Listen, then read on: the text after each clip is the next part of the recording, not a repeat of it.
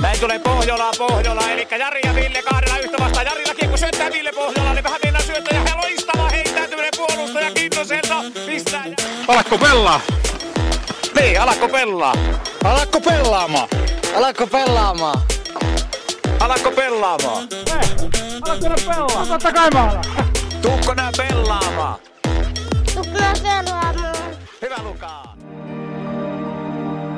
De Gamlas Hemhotel et Restaurant, historiallinen boutique-hotelli Oulussa, keskustan tuntumassa. Yksilöllistä palvelua ainutlaatuisissa puitteissa. Myös juhlat ja kokoukset. Lämpimästi tervetuloa. Tarina, tyyliä ja tunnelmaa. degamlashotel.fi ja tyyliä ja tunnelmaa tarjoilee jälleen kerran Alakko pelaamaan podcast ja allekirjoittaneet tuli tosiaan liian myöhään ja liian kaukaa ja sähköautolla ja suoraan Hesa Vantaalta studion penkkiin ja herrat on laittanut täältä taas pöydän koreeksi ja on kynttilää ja on kaikkea, eli veljekset Pohjola, mahtavaa olla täällä. Hienoa, kun saatiin sut matkaan. Mä ajattelin, että tämä on niin suuri päivä meillekin, että olisi ollut pelkästään sääli, että et olisi pystynyt ajoittamaan menoja sillä tavalla, että pääsit tänne. Kyllä iso, iso arvostus. Duun, duunikavereilla on varmaan vähän vähemmän arvostusta. Pantiin koko viikko uusiksi, mutta ihan, ihan oma, oma moka. Mutta aivan mahtavaa, että olet Visa terveenä täällä perillä. Siellä on vissi ollut taas kaasujalka kovilla. Mutta tuota, Ei ole, vähän tuli vettä. Muuta oli hyvä. mukava istahtaa porukalla taas pöydän ääreen. Kyllä, kyllä. Meillä oli, meillä oli viime kerralla mielenkiintoinen vieras, kun se oli meidän ensimmäinen ranskankielinen jakso. Pu- Puolet podista oli semmoista tekstiä, mitä mekään ei ymmärretty, ja lähes kaikki oli sitä, mitä vieras ei ymmärtänyt, tai antoi kuvan, että ei ymmärrä, mutta silti hui- huippu, huippujakso. Oli, oli, oli hauska jutella, jutella kyllä Mikaelin kanssa ja, ja itsellä tutustuu vähän enemmän Mikaeliin. Ihan, ihan mieletön äijä. äijä ja tota, en mä kyllä tiedä, miksi tänne Suomeen rahtaa niitä kavereita, mutta ehkä se on niinku eksotiikkaa siellä aidan toisella puolella aina, aina siistiä. Ja se oli aika hienoa kuulla, että Sveitsissä Paul Hokia neljällä sarjatasolla, että Kyllä. menee kohta Suomen kiekko ohi. Näin Mennään on. kuitenkin tämän päivän vieraaseen. Meillä on tänään nimittäin oululaisen jääkiekko Helmi. Koko Suomen jääkiekon mittakaavassa ihan ikoninen vieras. Lähes tuhat NHL-peliä, reilu kolme ja puolista liikapeliä. Kaiken tämän lisäksi suuri suomalainen jääkiekkopioneeri. Kehittänyt paljon peliä ja meidän onneksi vie omaa tietotaitoa junnujen kautta eteenpäin. Meillä on suuri ilo ja kunnia istua tänään pöydän ääressä Jussi Jokisen kanssa. Tervetuloa Jusa. Kiitoksia paljon. Aivan mahtavaa, että olet saapunut tänne meidän studioon, niin kuin itse kutsuit sitä, kertomaan vähän omaa tarinaa. Onko jotain ensimmäisiä sanoja meidän kuuntelijoille? No kyllähän tänne studi, studiolta tämä mulla, mulla näyttää, tai että kyllähän tänne tulee sisään, niin huokuu rakkaus urheilu ja intohimo, kun tänne tulee. Että sillä lailla tulee kotoinen olo, että itselläkin urheilu on ollut aika iso osa omaa, elä, omaa elämää koko, koko ajan 40 vuotta kohta, että tota, sillä lailla kotia tulisiko täällä kaiken näköistä kivaa, kivaa tuossa alkuspiikki aikana, vähän pää itselläkin kääntänyt, mitä täällä kaikkea on. Niin, niin menikö teidän ensimmäinen puoli tuntia hipistellä näitä kaikkia paitoja? Siis että mulla meni ainakin, mä tulin tänne eka, mä käyn, täällä on jengi kirjoitellut seiniä kaiken näköisiä juttuja. Että on tää Jalluluola makea paikka.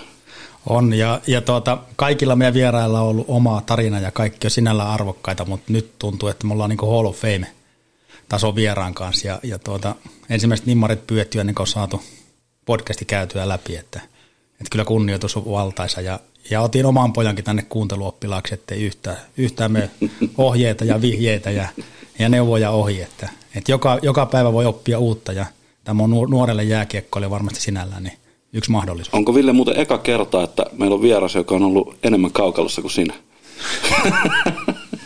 No ainakin menestyksekkäämmin. Ai niin, että kertoja ei lasketa. Joo.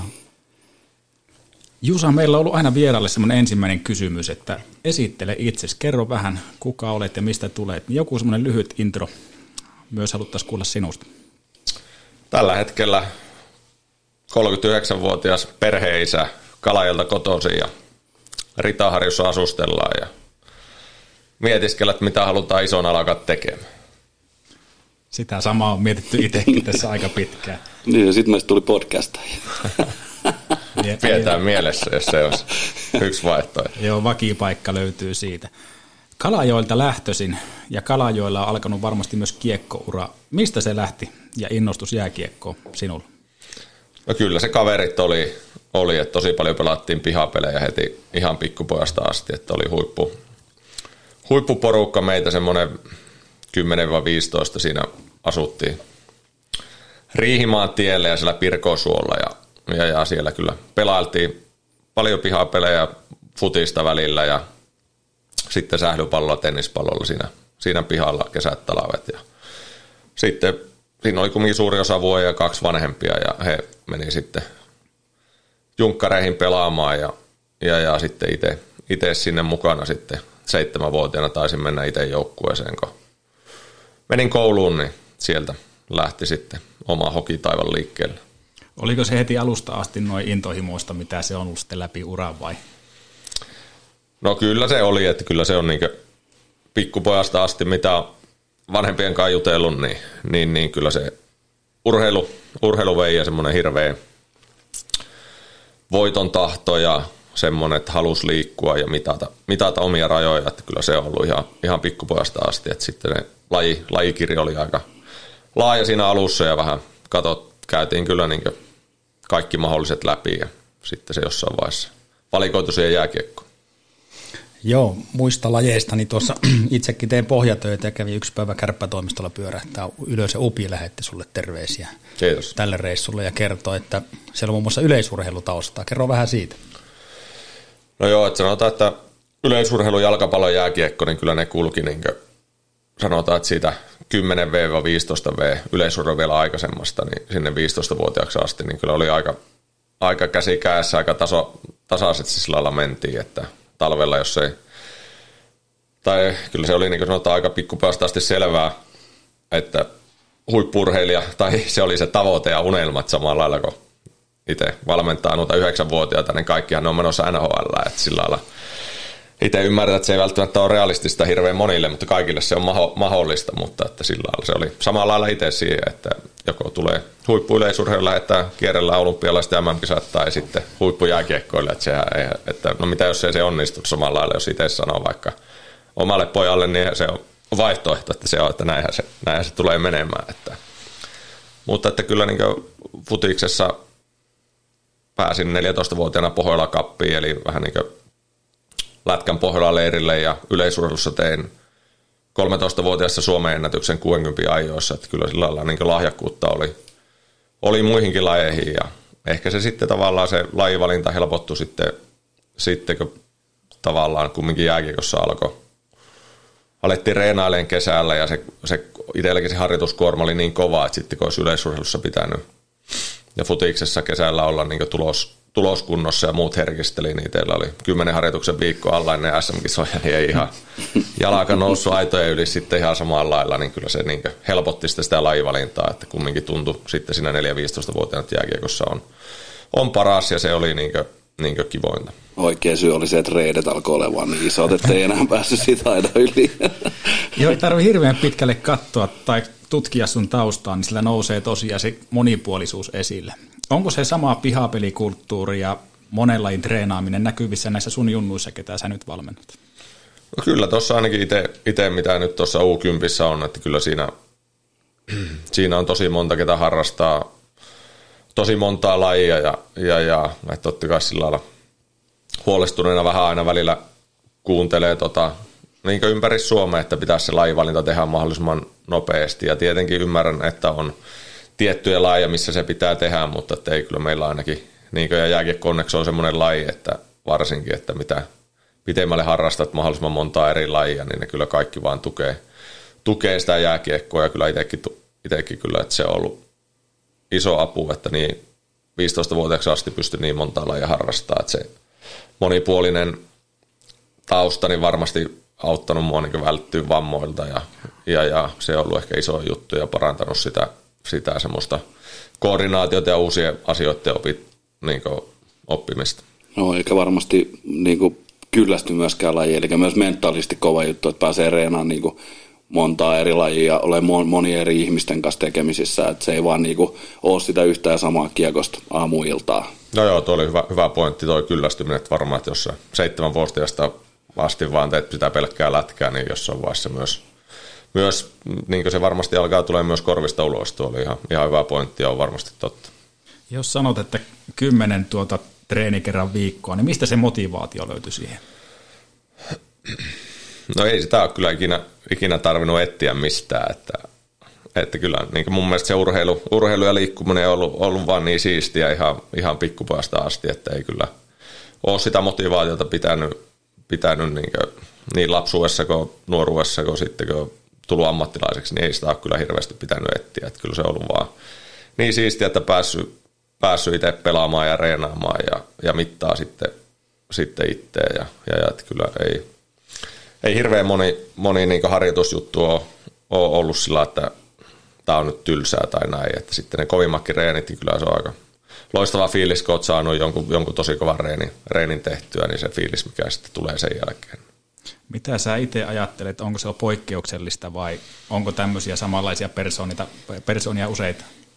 No joo, toi on niin ehkä sitten just, vaikka itse valmentaa tai yrittää auttaa erilaisia lapsia ja nuoria tavallaan itse tietää vaan se oman totuuden, minkälainen itse on ollut, niin sitten just, että osata sitten suhtautua siihen, että kaikilla muilla ehkä se intohimo ja se on ihan samanlainen, että miten, miten osaa sitten itse, itse niitä auttaa, auttaa että, että varmasti se on osaltaan poikkeuksellinen, mutta että kyllähän varmasti samantyyppistä on, on niin että varmaan tässäkin pöhyässä niin varmaan te, teitä oppinut tunteen tässä näin, niin varmaan aika samanlaista fiilistä myös teillä. Joo, meillä omia lapsia kun motivoi käymään joskus jossakin, niin mä kerroin, että meillä ennen vanhaa mentiin hiihtämällä hiihtokilpailuihin. mutta ne, ne, ei mene enää läpi, että nekin osaa niin, tuo lukea pois. Kesä, mutta, kesäaikana. Mutta mut, mut kuka Jusa, silloin kun sä veidit kohtuu nuorena miehenä noin kovaa settiä, niin kuka huolehti, että Jokisen pojat pääsee kouluun ja, ja tuota, muistaa tehdä läksyt ja muistaa ruokailla riittävästi ja jopa levätä?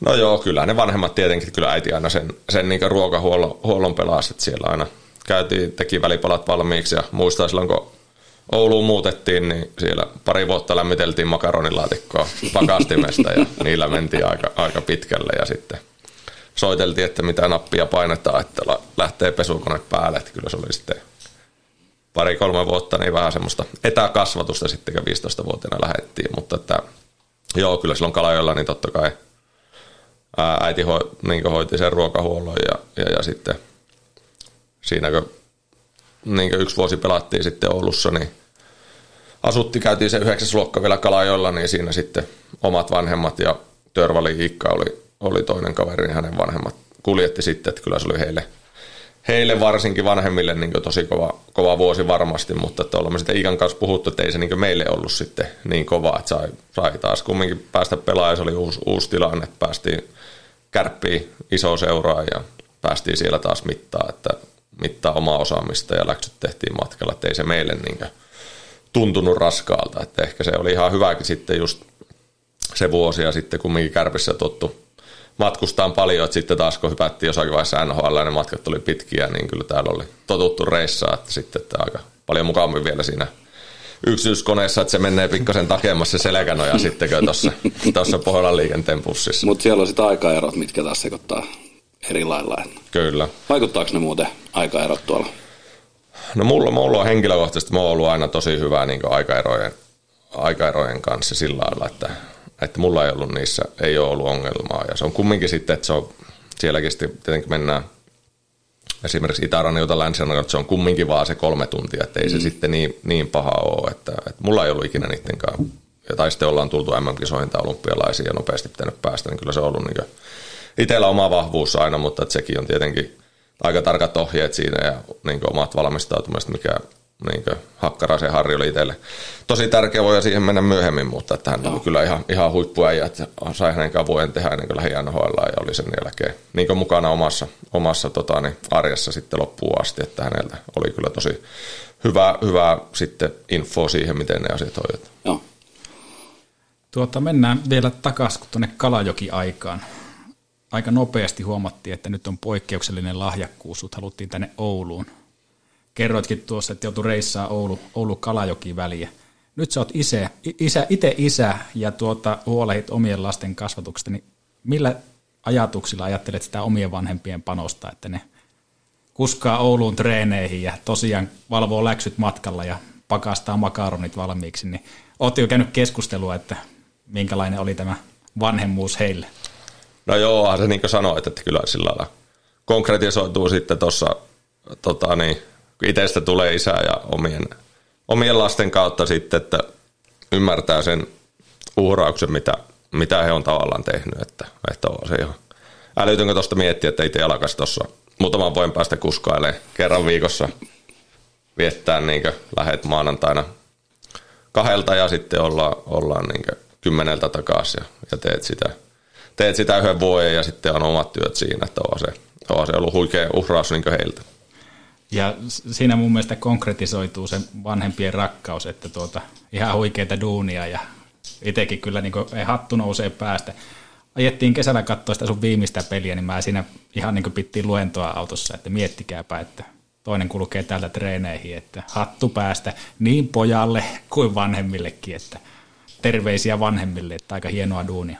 Joo, ehdottomasti kyllä, että kyllä noita on nykyäänkin varmaan ollut ennen paljon ja varmaan nykyäänkin, että kyllä ne, että sillä lailla ollut hienoa, että, että he näki, että oli, oli paljon sitä intohimoa ja osasi sitä, sitä niin tukea ja oli, oli mahdollista tehdä tuommoisia uhrauksia. Että kyllä se oli tosi tärkeää siinä vaiheessa kumminkin, että pääsi, pääsi sitten oma ikäluokan SM, SM-sarjaa pelaamaan. Pakko vielä kysyä, että siinä kuitenkin tuli aika monta yhteistä tuntia isän tai äitin kanssa, niin tuliko teille ihan erityinen suhe sitten siinä näiden reissujen aikana, vai menikö se sitten kaverin kanssa takapenkille hölmöillessä se aika? No joo, kyllä se meni sillä lailla just, että me oltiin Iikan kanssa takapenkille ja sitten kuski oli siellä, siellä eessä ja, ja, ja siinä kumminkin, että, sitten, että Iikan kanssa tuli kyllä paljon, paljon niin juteltua. Ensin tehtiin läksyt ja, läksyt ja tota, sitten juteltiin paljon, että siinä vaiheessa ei kumminkaan ollut mitään, mitään kännykät oli just tullut, mutta että niissä oli, niissä oli matopeliä, kun kesti puoli tuntia, että se oli aika nopeasti, nopeasti laitettu pakettiin se kännykkä, että sitten vaan juteltiin ja, ja varmasti se jääkiekko oli, oli paljon mitä. Pelikuvioita läpi vielä siinä. Kyllä, kyllä. Mutta toi ehkä tuli hyvä mieleen tuosta vielä Kalajo, Kalajoesta, että, että on kuullut, että Jarikin välillä, että jos sillä on jossain kouluhommista, että jos sillä on tunnilla hommat tehdään hyvin, niin välillä pääsee heittelemään korista tota, tai jotakin tämmöistä, että Jesper kertoi, mutta mä muistan kanssa, että meillä oli puutyöopettajan kanssa oli viimeiset muutama vuosi, että kahden tunnin puutyöt, että aina, aina tunti tehtiin hommia ja sitten tunniksi päästiin tota, niin liikuntasaliin, ketä sai lähteä. Että oli hyvä pelilukua silloin ja kuulostaa, että Jarilla on kans koulumaailmassa. Toivottavasti ei tule kenkään tästä. Per, Pertti soita, että tota, näinkö sillä tehdään. Kyllä se on ansaittu sitten, jos potkut. Joo. Ja jos potkut tulee, niin koetaan löytää joku toinen yhtä leppusa, leppusa virka. Mutta tuota, otan, otan kiinni tuohon hyvään nosto Jarilta siitä, että kuinka paljon niitä vanhempia, jotka uhraa aivan hirvittävästi aikaa ja rahaa ja, ja ka- kaikkea muuta siihen, että lapsilla on mahdollisuus. Ja tuossa kun itse muutaman vuoden oli juniorivalmentaja, niin tapas niitä perheitä, jossa kuljetettiin lasta Paltamosta, Haapaveeltä, Oulaisista, Kemistä Ouluun reeneihin, niin on se ihan älytön uhraus ja, ja tuota, se näyttää tämän pöydän ääressä helpommalta, mitä se arjessa on, kun mm. on, on huonot kelit ja on muuta ja ei ole aina helppo päivä itse kullaan, niin iso, iso tuota hatunnosto tämän pöydän äärestä myöskin kaikille niille vanhemmille, jotka, Kyllä. jotka sen menee läpi. Ehdottomasti. Mennään eteenpäin sun urapolulla. Sitten tuli siirto tosiaan kärppiin. Minkä ikäisenä se tapahtui? No joo, eli 15-vuotias olin, olin silloin ja tosiaan se vuosi kulettiin sitten yläaste 9. luokka. Eli kärppiä C-junnoihin siirryin ja, ja, ja kuljettiin se yksi vuosi sitten sitten niin autolla aina reeneissä ja sitten 16-vuotiaana urheilulukion Kastelliin ja, ja, ja Oulun muuttoja. Siis joka päivä Kalajoelta? No ei ollut joka päivä. Meillä oli semmoinen, että meillä oli aina tiistai, perjantai. Eli, eli josko meidän reeniviikko ollut, että maanantaina taisi olla huili, huilipäivä tai huoltopäivä viikonlopun pelieläkin. Tiistaina käytiin Oulussa – takas keskiviikkona taittiin reenata junkkareiden B-junnujen kanssa. Torstaina olisiko ollut junkkareiden, mä en olisiko ollut Junkkareiden miesten tai Peijunen, tai taisi olla se, ei me miesten karreenat, sitten Peijunen karreenatti. Sitten perjantaina taas Ouluun ja sitten jäätiin joko siitä yöksi, yöksi jollekin joukkuekaverille tai sitten lähdettiin niin, niin. reissuun sitten siitä. Niin pelireissuun. Joo, kahdesti viikossa käytiin. Niin. On siinäkin edestakas menemistä. Taisi tulla aika tutuksi tuo tiepätkä tosta. No joo, se on, se on aika hallussa, että mihin suuntaan mennään. Minkälainen oli se porukka, mihin täällä Oulussa hyppäsit? No kyllä, se oli poikkeuksellinen noin no 81, 82, 83, Viuhkolan 80, mutta siitä sitten Kukkonen pyörällä 81 ja Saareheimo 82 ja sitten 83 on, on Pitkäsen Joni, Jaakolan Topi, minä ja Juntusen Henkka varattiin vaikka kolmella kerroksella NHL ja Mustosen Tomi ja, ja, ja saattoi joku unohtuakin, mutta Hade, Hade. Hade 82 kyllä ja joo, Pesosen Janne tuli sitten sieltä 82 kanssa ja että kyllä se oli Kärppien b voitettiin sitten tämä meni ehkä suoraan A ja joululta tuli sitten B, niin voitettiin silloin 2000 sitten b SM-kulta, että se oli kyllä, oli tosi kova porukka kyllä se, että, se, että oltiin kyllä selvästi, selvästi Suomen ykkösporukka sinä vuonna B-junnossa. Tälleen 81 voin todeta, että se oli muutenkin ihan niin kuin poikkeuksellinen ajanjakso niin kuin ylipäätänsä elämässä. Mitäs te edetkät? Sä oot vähän nuorempi ja sä oot vähän vanhempi ja sitten mennytkään. Te ette osunut siihen sapluunaan, meillä on Jusa hyvä. Minä ja Vallini Arska ollaan samalla. Niin, niin kyllä. Ei tarvitse vissiin tämän pitempää keskustelua. Mutta Jussi, mikä teki siitä se 80 vai 83 porukasta niin poikkeuksellisia? Osaatko sanoa, että mistä se johtuu, että teistä kasvo ensinnäkin joukkue ja sitten niin käsittämättömän kovia yksilöitä? No joo, että kyllähän niin jokainen, että siihen, siihen sattui semmoinen, totta kai noin aina vähän vaihtelee vuosittain, että minkälainen ikäluokka sattuu, minkälaiset lahjakkuudet sattuu siihen ja sitten tavallaan ehkä just vielä, että minkälaisia lajivalintoja on, on tehty kukainenkin ikäluokkainen huippuurheilulahjakkuudet, mutta että ehkä mä näkisin, että se sisäinen kilpailu oli, oli se kovin juttu, mikä meitä kehitti, että jos sait joka päivä reenata urheilulukio aamujäillä ensin aamulla ja sitten illalla meet vaikka yksi ykkösi ja sulla tulee kymmenen yksikköstä ja sulla on Kukkonen kolmesti ja Pitkänen kolmesti ja Jaakola kahdesti ja, ja Törhal kahdesti, niin kyllä se väkisinkin kehittyy, kaikki siinä kehittyy. Et mun mielestä se oli se laaja taso ja sisäinen kilpailu, kaikki, kaikki niin halusi halus mahdollisimman korkealle, halusi kehittyä ja totta kai välilläkö on tommosia, niin kyllä sillä on aika kovaakin otettu ja välillä on, on sattunut ja näin, että tietenkin on nyt mukava naureskella jälkeenpäin sitten, mutta että, että kovaa mentiin, mutta se oli kumminkin sillä lailla reilua sitten. Välillä saattoi sattua jotakin, mutta että sitten pyöttiin anteeksi, tilanne rauhoittui ja näin, mutta että mä näkisin, että se sisäinen kilpailu oli, oli niin iso ja totta kai siinä se valmennus sitten osasi oikealla lailla ohjata ja lietsoa sitä sisäistä kilpailua. Onko Kukkonen ollut aina tuommoinen tommonen tota, hypettäjä? Loiko se teille niin kuin jo junnuna tuommoista niin älytöntä kapteeniushenkeä sinne ja, ja tota, sitä taistelu, taistelutahtoa? No joo, kyllä se on ollut. Kyllä se on ollut niin sellaisen vahvuus ihan nuoresta pojasta asti ja semmoinen, että hän on, hän on kapteenityyppi ja johtajatyyppi ja, ja, ja, ja tosi kilpailuhenkinen kanssa, että kyllä sillä niin kuin, mutta että siitä sitten Lassekin niin tykkäsi, että sitten, että, että sillä lailla, aina kun tuohon tulikin sitten, itsekin tuli sitten pitkään halkierroksen jälkeen takas kärppiä juteltiin, niin, kuin, niin että tavallaan niistä Lasse näki aika nopeasti, hän antaa pari poikkari, jos se nuori pelaaja uskaltanut enää tulla sinne maalle, tiesi, että tuosta ei varmaan tule pelaajaa, että just, että, että kyllä sinne pitää sitten, vaikka sä oot kuinka kovaa jätkä tai siellä on kukkonen tai niin kyllä sinne pitää uskaltaa niin kovaa men, mennä, että, että tietenkin pitää kunnioittaa, mutta että ei liikaa, että ei saa... Ei pidä nöyristellä. Niin, ei pidä nöyristellä, että kyllä pitää niin kuin, mikä mun mielestä sitten olikin tuolla, että kyllähän niin kuin, sieltä tuli sitten nuorempia pelaajia, vaikka joku miten Nutivaara tuosta nousi ja miten Aho Puljärvi tuli tuohon ja halusi halus ottaa sitä jääaikaa ja oli isoissa rooleissa sitten ennen kuin lähti, että, että tavallaan ottaa se oppi niiltä vanhemmilta pelaajilta ja sitten, sitten tulla tota, niin kumminkin siihen ottaa se oma paikka sitä joukkueesta. Mietitään vielä sitä sun junnuporukkaa. Siellä oli isoja yksilöitä, kuten tuossa mainitsit Kukkosta ja Juhkolaa ja sinä ja Hade ja kumppanit.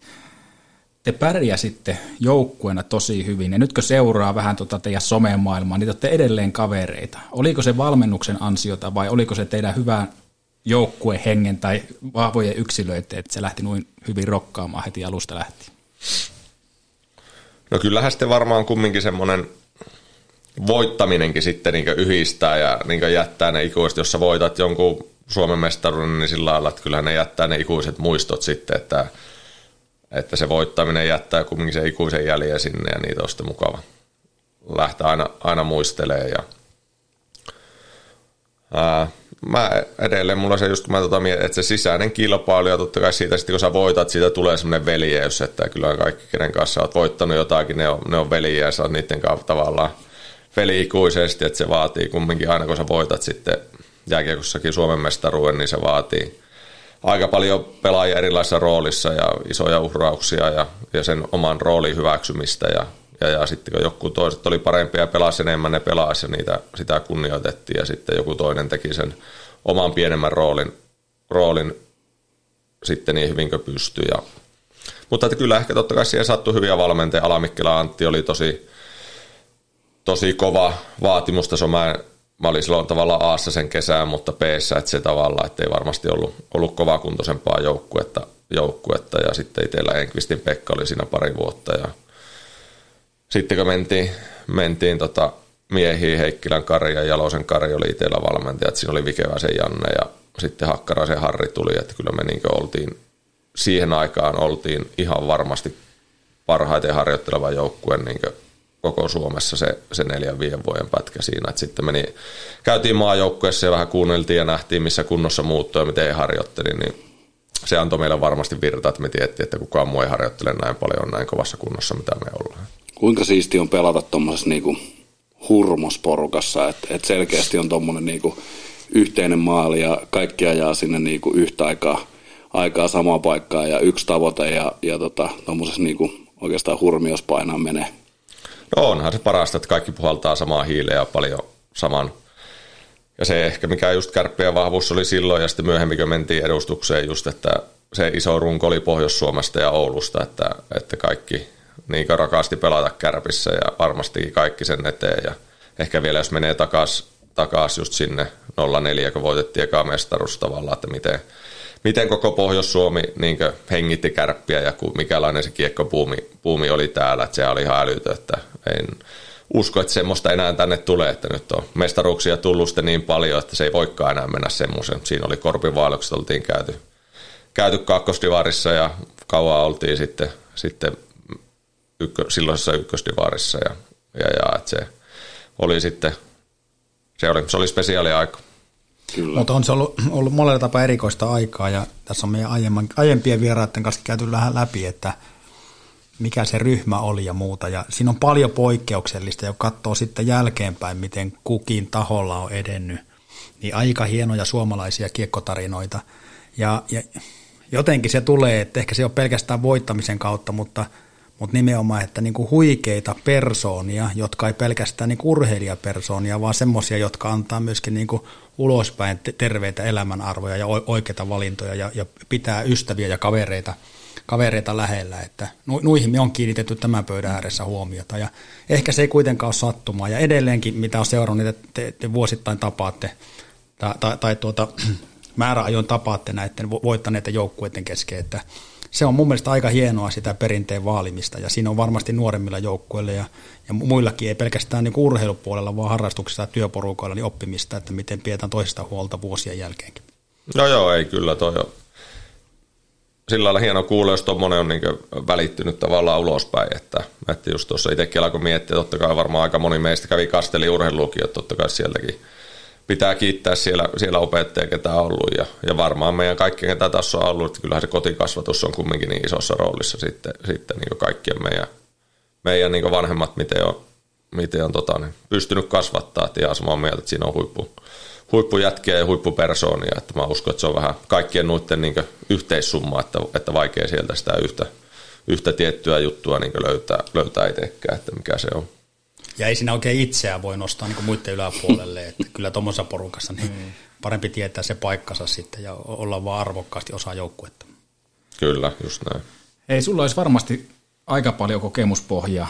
Täälläkin studiossa nyt tuo nuori herra, kun saisi ohjattua tuo puhelimen seinä ja voisi kuunnella, niin tuota, minkälaisen vinkin antaisit CPA-junnuille?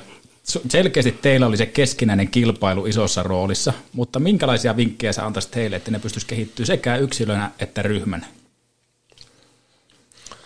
No joo, kyllä ehkä se keskinäinen kilpailu, mikä mulle, mulle tulee mie- mieleen ja, ja, ja että ehkä varmaan se yhdessä, yhdessä tekeminen ja heittäytyminen sinne, sinne rohkeasti sitten, että mikä se onkaan se, se asia, mitä tehdään. Totta kai siinä on valmennuksellakin sitten just iso rooli, että osaa, tehdä, osaa teettää vähän semmoisia oikeanlaisia ryhmätöitä ja ryhmäjuttuja, että se ryhmäytyminen tapahtuu ja, ja, ja mutta että kyllähän, ja mitä itsekin nähnyt noita junnuja, niin kyllähän toi kärppäpaita edelleen on niin tosi iso, että sitä arvostetaan ja, ja, ja että sille, sille logolle pelaamista ja, ja, ja, ja kyllähän noikin sitten, ketä tulee tuonne CPAhan, niin ne on monta vuotta ollut jo samassa joukkueessa ja aina siihen tulee yksi, kaksi, että ehkä jo mitä itsekin tuossa U10 kanssa korostetaan, että moni, moni teistä saattaa tästä nyt 7-8 vuotta mennä, mennä yhdessä, yhdessä ja opetellaan vähän sitä joukkuekaverina oloa, mikä on tärkeitä juttuja, että sä oot joukkuekaveri kaveri, että miten, miten sä voit auttaa sitä toista kanssa ja, ja, ja ehkä sitä yhdessä tekemistä ja,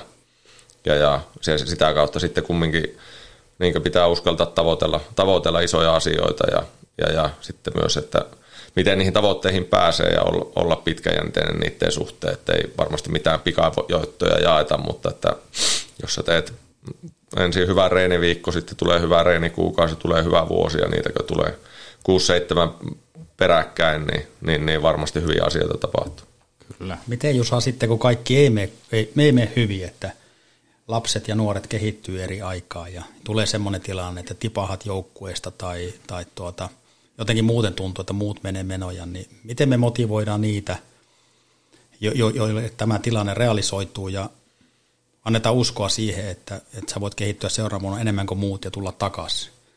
On, onko se semmoinen niin kuin kehityksen paikka myöskin juniorivalmennuksessa tai, tai ehkä meille vanhemmillekin. Mekin ollaan osa sitä porukkaa. No on varmasti ehkä just itse asiassa tästä asiasta juttelinkin tuossa coachien, coachien kopissa tuli eri ikäluokka, mutta että varmasti niin ainakin koko kärppäorganisaatiolle ehdottomasti, että totta kai itsellä ei ole tavallaan tuommoisesta kokemusta, että itse on aina ollut sillä lailla onnellisessa asemassa, että päässyt aina eteenpäin ja, ja päässyt siihen joukkueeseen, mutta että just miettii, kuin kuin laajoja hyviä ikäluokkia tätä Oulustakin tulee, että kyllä noin on niin tärkeitä, että, että kärpät saa tuon B-akatemian toimii, he saa tuon C-akatemian toimii, he saa osaavat, osaavat vetäjät sinne ja, ja saa sen niin arjen niin mahdollistettua niille pojille, että he pystyy täyspainoisesti harjoittelemaan ja, ja, ja että siinä varmasti Oy ja ry pitää pystyä tekemään tekee vielä parempaa yhteistyötä. Totta kai se on seurayhteistyö, onko se ollut laserin vastuullinen jutut, mutta että, että noissa asioissa mun mielestä pitää, pitää pystyä tekemään parempaa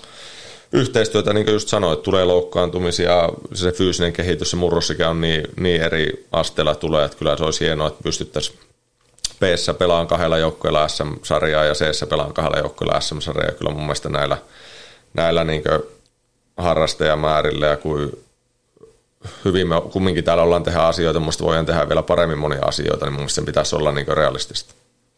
Kyllä, ja junnuille kovasti tsemppiterveisiä, että hankalia vuosia voi tulla ja Todennäköisesti tulee. Ja välillä voi nauttia siitä kaverin menestymisestä, että jos kaveri menestyy ja sä jaksat roikkua siinä rinnalla, niin sieltä oppii myös itse hyvin paljon. Kyllä, ehdottomasti. Tästä on muuten aika monta tarinaakin, kun on kuunnellut, kuunnellut herra Puljärve, joka täällä oli, joka Ahon kanssa kävi pelailemaan ennen, ennen kouluja ja on ammuttu vanerilta ja on tehty sitä ja tätä, niin siellä kun kaverin mukaan touhuilee, niin yhtäkkiä on itsekin aika, aika samoissa. Että. Kyllä. Hei, meillä olisi täällä nyt pikku terveiset. Yksi niistä sankareista, jonka kanssa olet aloittanut Oulussa uraan, niin halus muistaa sua pienellä ääniviestillä. Niin, niin tuota, kuunnellaan ne alta pois ja saat sitten kommentoida, että mitä herrasmies tuuma. Morjes Jusa, Ville ja muut, ketä siellä studiossa tänään on.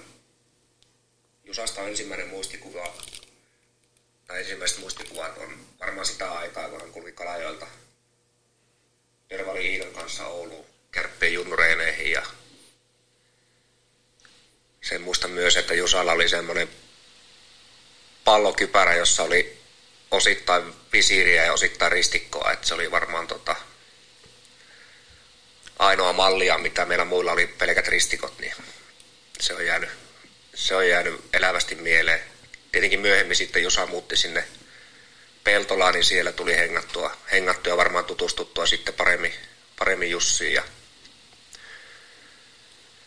sitten mä muistan sen, että noustiin liikaa, liikaa suurin piirtein samoihin aikoihin, samoihin aikoihin, niin oltiin sitten kämppiksiä ennen kuin hän lähti Dallasiin. Ja muistan sen meidän playoff, playoff-rutiini aina ennen, ennen kuin playeripeli tuli, kotipeli oli, niin Jusa ajoi aina meille katsoa. Me saatiin kärppien, kärppien kautta aina semmoinen motivaatiovideo, missä oli runkosarjan koosteita ja tämmöisiä, tämmöisiä laitettiin se aina pyörimään ennen playeripeliä ja haettiin fiilistä, istuttiin vaan siinä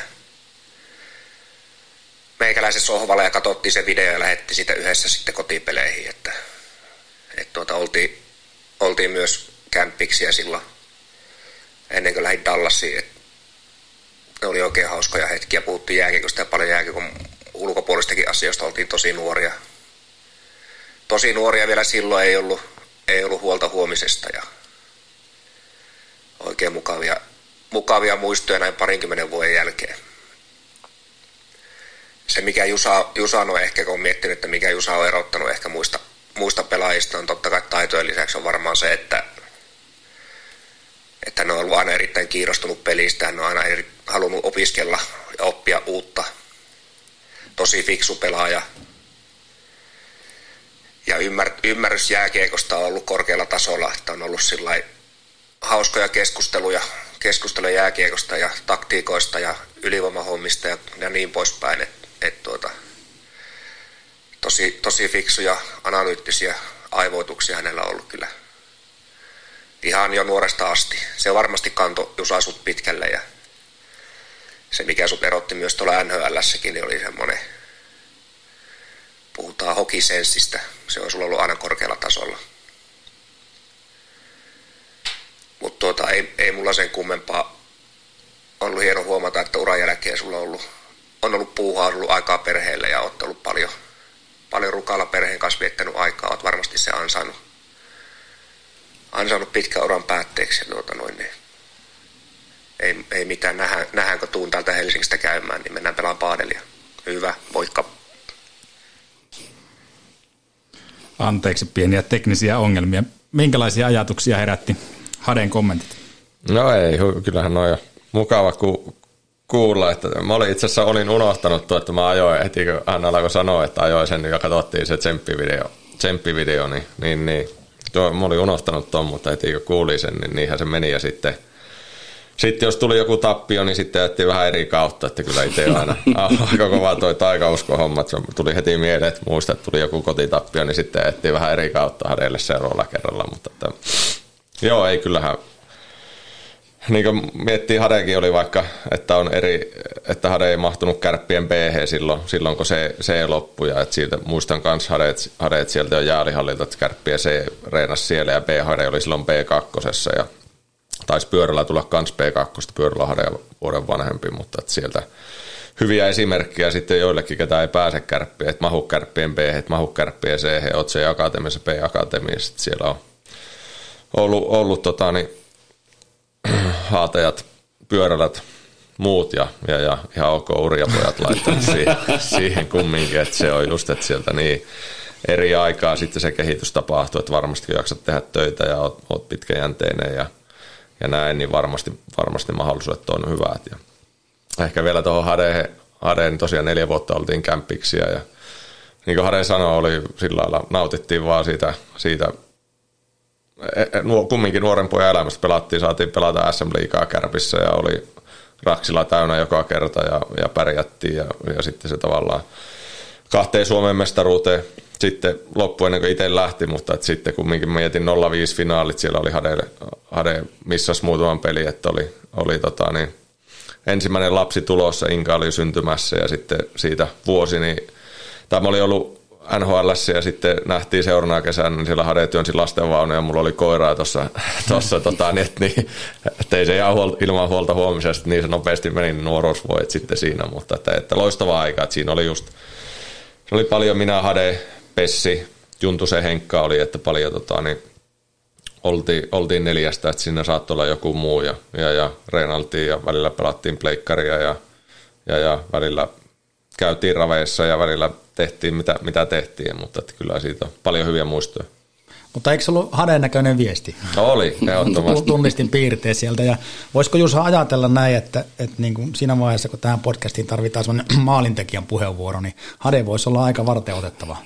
No joo, Vai? kyllä se jotakin tietää, tietää maalin, maalin tekemisestä. Muistin silloin, kun tuli lockouttina aikaa kerran ja saatiin pelata, kumminkin hade oli silloin tai varmaan molemmat oltiin sillä parhaassa iässä ja, ja, ja että pystyi silloin omalta osaltaan auttaa Hadea voittaa, voittaa sen maalikunnan, kun pelattiin se parikymmentä peliä yhdessä, niin se oli, se oli huippuaikaa kanssa silloin. Joo, se oli aikamoista ilotulitusta tuo kärppäaika ja sen jälkeen kutsu NHL. Mennään tuohon NHL-tarinaan pienten mainosten kautta, eli pidetään pikku breikki tähän väliin. Iskä. No? Veetin kotona on sikaa kuuma. Ai jaa. Me oltiin ilman paitaa ja silti tuli hiki. Ja veetin äiti rupesi rageen, kun niille tuli sähkölasku. Onneksi meillä kävi LVI Pitkälän kaverit säätää laitteet. Ei ole liian kuuma ja säästää sähköä ja ympäristöä. Ja ne huomasi sen pöntönkin. Ai kenet? Sen vuotavan vessanpöntön. niin sen joo. Tilaa Pitkälältä LVI-laitteiden optimointi hintaan 170. Talotekniikan tarkistus samaan hintaan. Palvelussa Pitkällä. LVI-palvelu Pitkällä. No niin, tervetuloa takaisin mainoskatkolta. Mahtavaa, että olette pysynyt tämän, tämän vieraan ja podcastin parissa. Mekin ollaan pitkällä. Me ollaan tosi pitkällä. pitkällä. Ja no, nopeasti menee aika, niin kuin todettiin. Ja halutaan tässä Jusan tarinassa nyt mennä noihin NHL-vuosiin ja kuinka ollakaan, niin saatiin juuri, juuri mainoskatkolla viestiä Sanhosesta.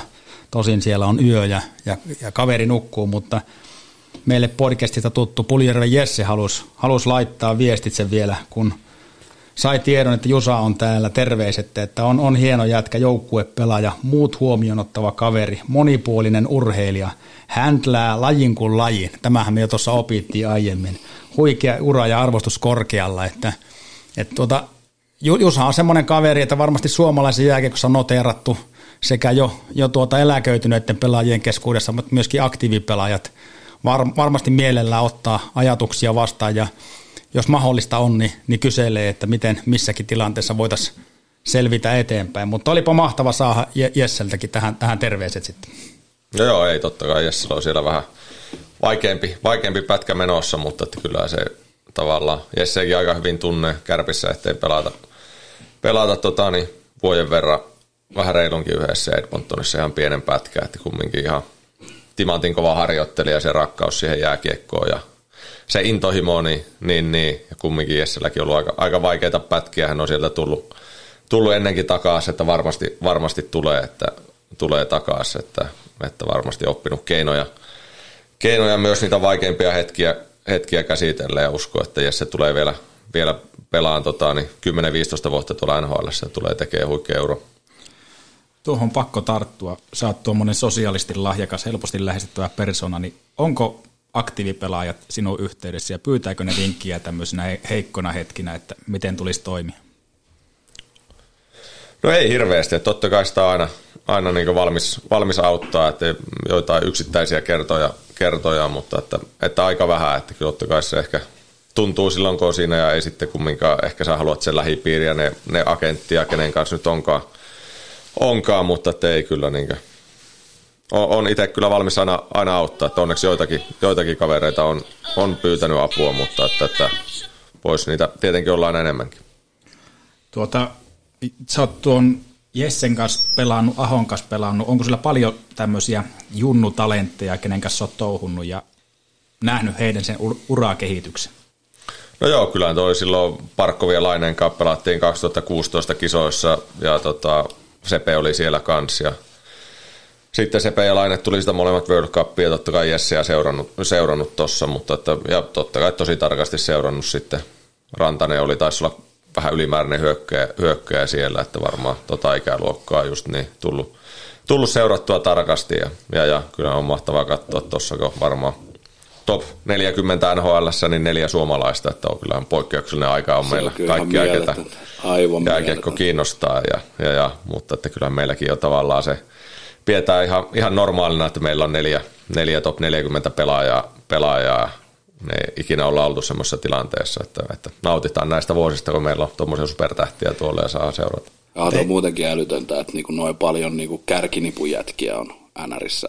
Ihan käsittämätöntä. Kerro On, ja, joo, ja edellinen vastaava tilanne, kun me nautittiin poikkeuksellisista ajoista, niin oli just juuri tämä 83 ikäluokka. Muistelet, ketä kaikkia hienoja suomalaiskiekkoilijoita oli 83 syntyneitä nhl niin se oli sitä edellistä kulta-aikaa, eikö näin ollut? No joo, mutta ei mekään ihan tuolla tasolla oltu kumminkin. Että Mut se tuntui silloin Mu, no joo, että muista, että siellä itsekin joskus voitiin suomalaisten pistepörssi 60 pistettä, että ei sillä ei varmaan top 6 oltaisi tällä hetkellä. Että, tota, niin, kyllä tämä on poikkeuksellinen tota, niin, ikäluokka, ketä siellä tällä hetkellä on, Parkovit ja Rantaset ja Ahot, että millä, miten, kuin isoissa rooleissa on joukkueessa ja että ihan, ihan maailman, maailman kärkeä. Jos mietitään sitä sun murtautumista NHL, siitä on jo jonkun verran aikaa, ja varsinkin siihen aikaan oli tosi hankala lyödä heti läpi NRissä. Mikä mahdollisti sen, että Jussi Jokinen löi siellä heti läpi ja pääsi aika iso rooli?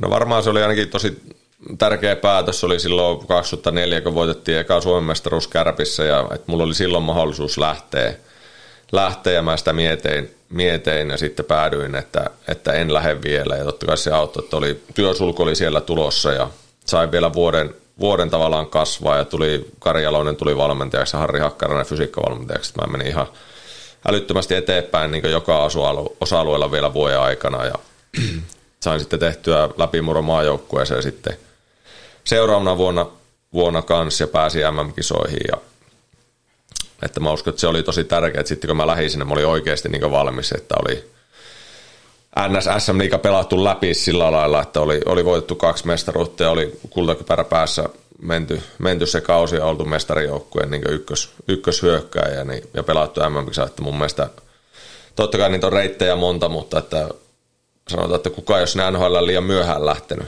Että se on ehkä semmoinen vinkki kanssa, mitä antaisin nuorille, että, että aika monta sinne on liian aikaisten lähtenyt ja sitten on, on ollut monesti aika, aika vaikeita, että joko ei ole pelillisesti oltu valmiita tai myös kun katselee tuossa 18-19-vuotiaita, ketä lähtee, niin, niin, niin, ei niistä hirveän moni ole henkisesti valmis siihen, siihen ruljanssiin ja sitten, sitten kumminkin tulee myös ne kaukalla ulkopuoliset asiat, että pitäisi ajokortti ja avata pankkitilit ja mm. tehdä vuokrasopimukset ja Kyllä. tehdä ruokaa ja kulttuuri on ihan erilainen. Kulttuuri on ero ja no. mikä, mikä sun kielitaito on ja Kyllä. muutenkin, että, että se on ehkä semmoinen neuvo ehkä, mikä multa just tulee ja pari, parin pelaajan kanssa, kun he on ollut tekemässä sopimusta, niin on just mä oon sanonut, että, että älä tee vielä, että tee vasta vuoden päästä ja, ja kyllä nyt pari on kuunnellutkin onneksi, että se on ehkä itsellä semmoinen, mikä, mikä tulee, tulee mieleen, mutta ehkä sitten just siitä omasta lähöstä, että silloin, silloin tuntui, että oli oikeasti valmis ja, ja olin kyllä niin ihan fyysisesti ihan niin timanttisessa kunnossa, että, että 22-vuotiaana olin saanut terveenä harjoitella ja tuli vielä uusia ärsykkeitä harjoittelua Harri Hakkaraisen toimesta, niin olin fyysisesti ihan timanttisessa kunnossa ja sitten kyllä puhuin myös paljon. Niinimaa Janne, Lasse Kukkonen, Joni Pitkän, että heidän kanssa paljon, paljon jutteli, että oikeasti, että mitä, mitä teille on jäänyt, että tekisitte jotain eri lailla. Ja että ehkä se selvin viesti oli se just, että, että mitä ei kyllä tulla antaa. Että, niin kuin, että kaikki, kaikki pitää itse ottaa. Pitää osata olla terveellä lailla itsekästä, kukaan sitä paikkaa ei tule sulle antaa. Että, ja olla niin valmis siihen, siihen, että se, se kilpailu on ihan älyttömän, älyttömän kovaa. Että, että, että ne oli ne ohjeet ja, ja, ja että ehkä just konkreettisia sitten, että mennään sinne harjoitusleirille ja siellä on ehkä se yksi, kaksi paikkaa auki ja siitä sitten realistisesti tappelee varmaan se 6-7 pelaajaa ja, ja pystyy sitten itse tavallaan sen, sen paikan ottaa, että onnistun niissä joukkueen välisissä harjoitusotteluissa, niissä skrimitseissa ja sitten, sitten sai mahdollisuuden siinä Morano, Morano ja Lehtisen rinnalle ja, ja onnistui sitten niissä harjoituspeleissä, että se on se kumminkin, että yksi, kaksi peliä, ettei se ihan hirveästi aleta kattelee, että sekin oli ihan hyvä, että sitten sain siitä sen paikan ja pari ekaa peliä peliä mentiin kiikareilla, että kyllä sen niin alkaa itse tuntea, että ei tässä ihan hirveän, hirveän kauan aina aleta kutoskerroksen varausta kattelee, jos se, se niin punalamppu alas syttyy. Sitten onneksi kolmannessa pelissä sain tehtyä ekan maali ja, ja, ja, siitä sitten lähti, apina selästä. Lähti tota homma toimii, joo. Hei tota, mun on pakko, pakko ottaa, mä tein pientä tutkivaa journalismia ja mä oon ihan sitä mieltä, että, että vaikka pääsit tuommoiseen hienoon kenttään, kenttään pelaamaan, niin se täytyy johtua tuosta sun lempinimestä, mikä on laitettu tonne, tonne tuota kirjoihin ja kansiin. Mistä tulee The Paralyzer? No joo, mä veikkaan, että se on niistä jostain, mitä mä teen jotakin rankkareita, rankkarimaaleja ja sitten siellä on joku, joku selostaja jollekin kanavalle käyttänyt jotakin tämmöistä termiä ja sitten siellä on voi olla, että omasta kaveripiiristäkin joku käynyt Wikipediaa sitten vähän kisuttelee sinne lempinimiä. Että tämmöistä tarinaa mun mielestä. Mutta mut kerro vähän, kun sä menit sinne NHL ja pystyit raivaamaan sen oman tien ja oman paikan noinkin legendaariseen ja hieno organisaatio, niin mitään oli ne havainnot sulla, jos ajatellaan, että peli on peliä, mutta miten, miten se, niin ne olosuhteet siinä ympärillä muutoin? Kuinka sun maailma muuttui, kun sä kärpistä, joka oli kuitenkin siihenkin aikaan niin johtava seura Suomessa? Varmasti oli olosuhteet ja valmennuskunnossa, niin mitä sä siellä havaitsit?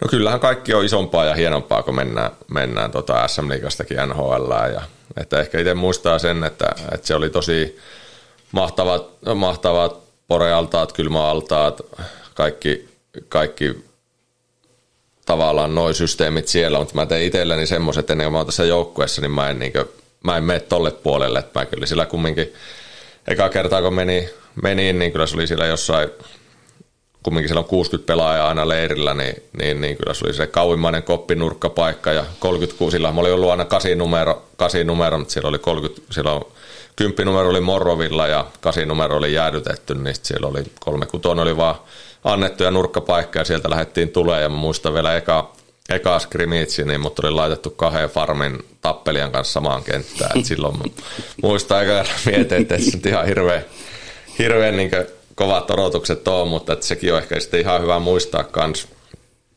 kans ja tota, se ei ole ehkä aina reilua, että katsotaan jotakin Sakari Mannista, me tiedetään kuinka mm. hyvä pelaaja hän on.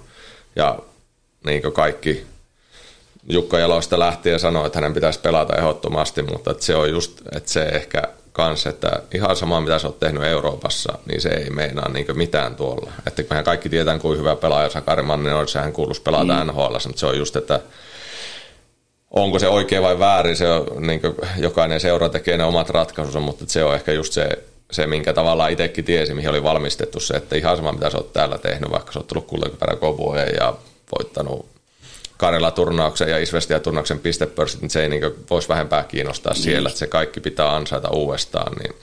Mutta ehkä sitten just tuohon, että Farmin tappelöiden kanssa pelattiin eka peli ja ei varmaan koskenut hirveän montaa kertaa kiekkoa ja näin, ja sitten siis soittaa johonkin Suomeen. Sait kumminkin hanskat kädessä. No joo, että ei, tarvinnut lähteä painiin. Sitten seuraavana, seuraava skrimitsi, niin sitten oltiinkin Morano ja Lehtisen kanssa, että no niin, että, että, että tavallaan siinä itsekin, että nyt, että nyt on se paikka, että nyt niin mitataan, että se, se ehkä koko NHL-uraa sitten jo noista ajoista, että silloin heti onnistuin tekemään siinä jonkun riparimaalin ja sain jatkaa ja sitten alkoi varsinaiset harjoituspelit, sitten kaksi maalia ekassa reenipelissä siitä se lähti, että ehkä noin on sitten niin omalla uralla ollut myös NHL-ura itsellä monesti katkoilla, että se olisi voinut olla paljon, paljon lyhempi, että, että noissa, noissa tilanteissa sitten itse aina onnistunut, että, että ei varmaan kaikki ihan tuuriakaan ole, että pystynyt niin osannut kumminkin repiä sitten niin tiedostanut ne tilanteet, milloin niin on pakko onnistua lainausmerkeissä. Tietenkin ehkä se on se oikea tapa sitä käsitellä, mutta tiedosta, että nyt on se paikka, että nyt pitää pystyä oikeasti venyä ja tuomaan, tuomaan parasta pöytään, niin niin, se niin. voi olla joskus aika, aika niin kuin pienestä kiinni se, että et, et, pelaatko sä Lehtisen ja Modanon kanssa vai pelaat sä jonkun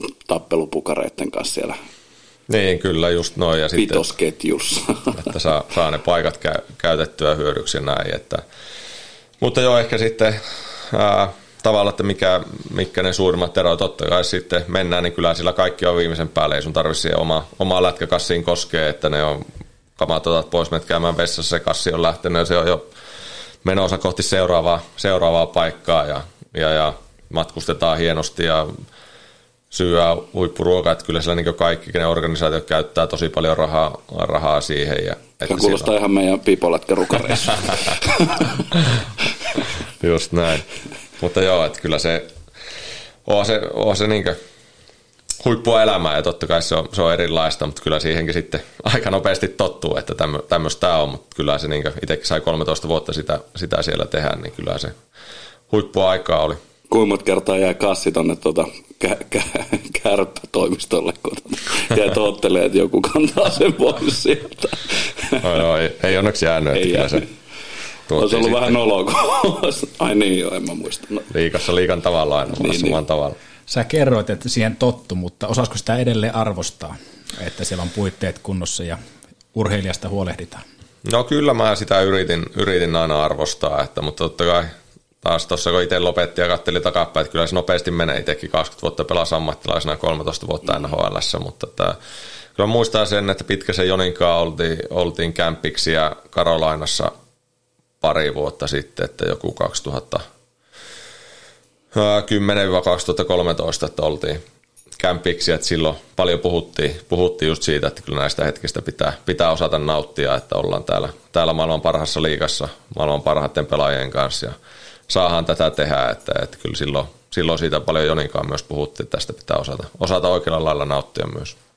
Tähän väliin voitaisiin ottaa kuuntelijakysymys. Meille lähetettiin tämmöinen kysymys, että Jussilta haluttaisiin tietää, että kuinka paljon menee aikaa fanien kanssa ja antaako joukkue jotain tiettyjä määritteitä, kuinka paljon fanien kanssa pitää viettää aikaa?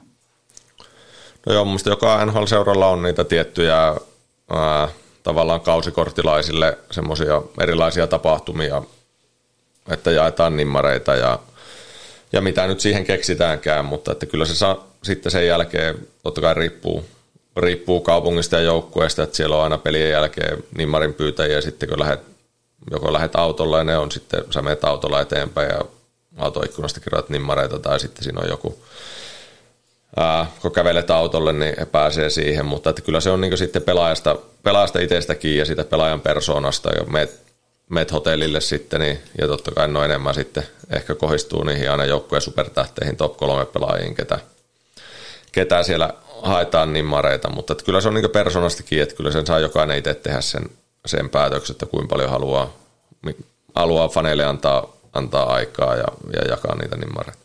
Ketkä oli semmoisia esimerkillisiä pelaajia, ketkä antoi itsestään aikaa faneille ja osaa ottaa huomioon myös ne, sen fanipuolen?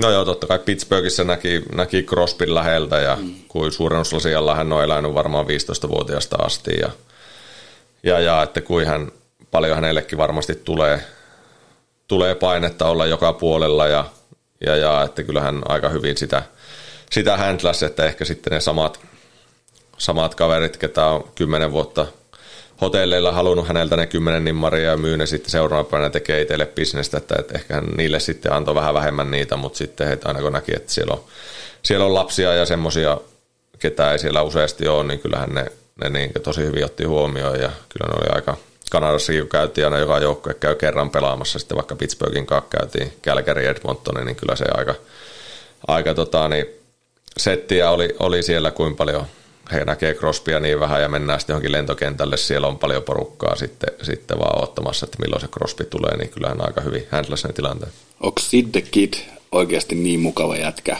mitä se niinku mediassa näyttää, koska siis se, se on ihan mieletön jätkä.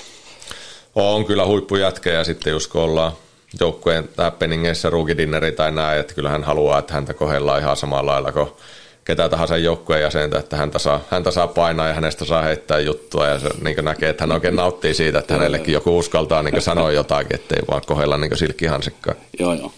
Tähän faniteemaan vielä, sulla oli siinä mielessä hieno se ura, että sä pääsit näkemään kuitenkin monta organisaatioa ja, ja tutustuu myöskin fanikuntaan. Jos ajatellaan, että sä oot ollut toisessa reunassa Floridassa ja, ja toisessa reunassa toisella rannikolla Vancouverissa, niin onko nyt kärjistetysti niin kanadalainen fani ja jenkkiläinen fani erilainen? No en, ehkä se kanadalainen fani on kumminkin semmoinen, että siellä on se kulttuuri on kumminkin niin paljon, niin paljon, että se jääkiekko on niin selvä ykkös, ykköslaji, mutta sitten jos verrataan kumminkin johonkin Pittsburghiin, että siellä oli myös pitkät perinteet Penguinsillä ja kumminkin ehkä elettiin sitä. Siellä oli Crosby, Crosby uransa huipulle ja näin, näin, niin että en mä ehkä sitten Pittsburgh-fani ja, ja, ja Kanada-fani, niin en mä siinä näe ehkä niin iso, iso tota, niin eroa, mutta totta kai sitten joku Florida, niin siellä kumminkin se jääkiekko on, on aika pieni, pieni, pieni laji kumminkin sitten, kun mitä muuta siellä on, jenkkifutikset ja korikset, kuin isossa roolissa baseballit ja nämä on siellä. Mm. Niin kuin Ville sanoi, sulla oli aika mahtava tuo ura, lähes tuhat peliä. Pääsit pelaamaan Modanon, Crospin, Malkin, McDavidin McDavid. kanssa. Niin, niin tuota, mitkä oli sulle semmoisia isoimpia ja mukavimpia muistoja NHL-uralta?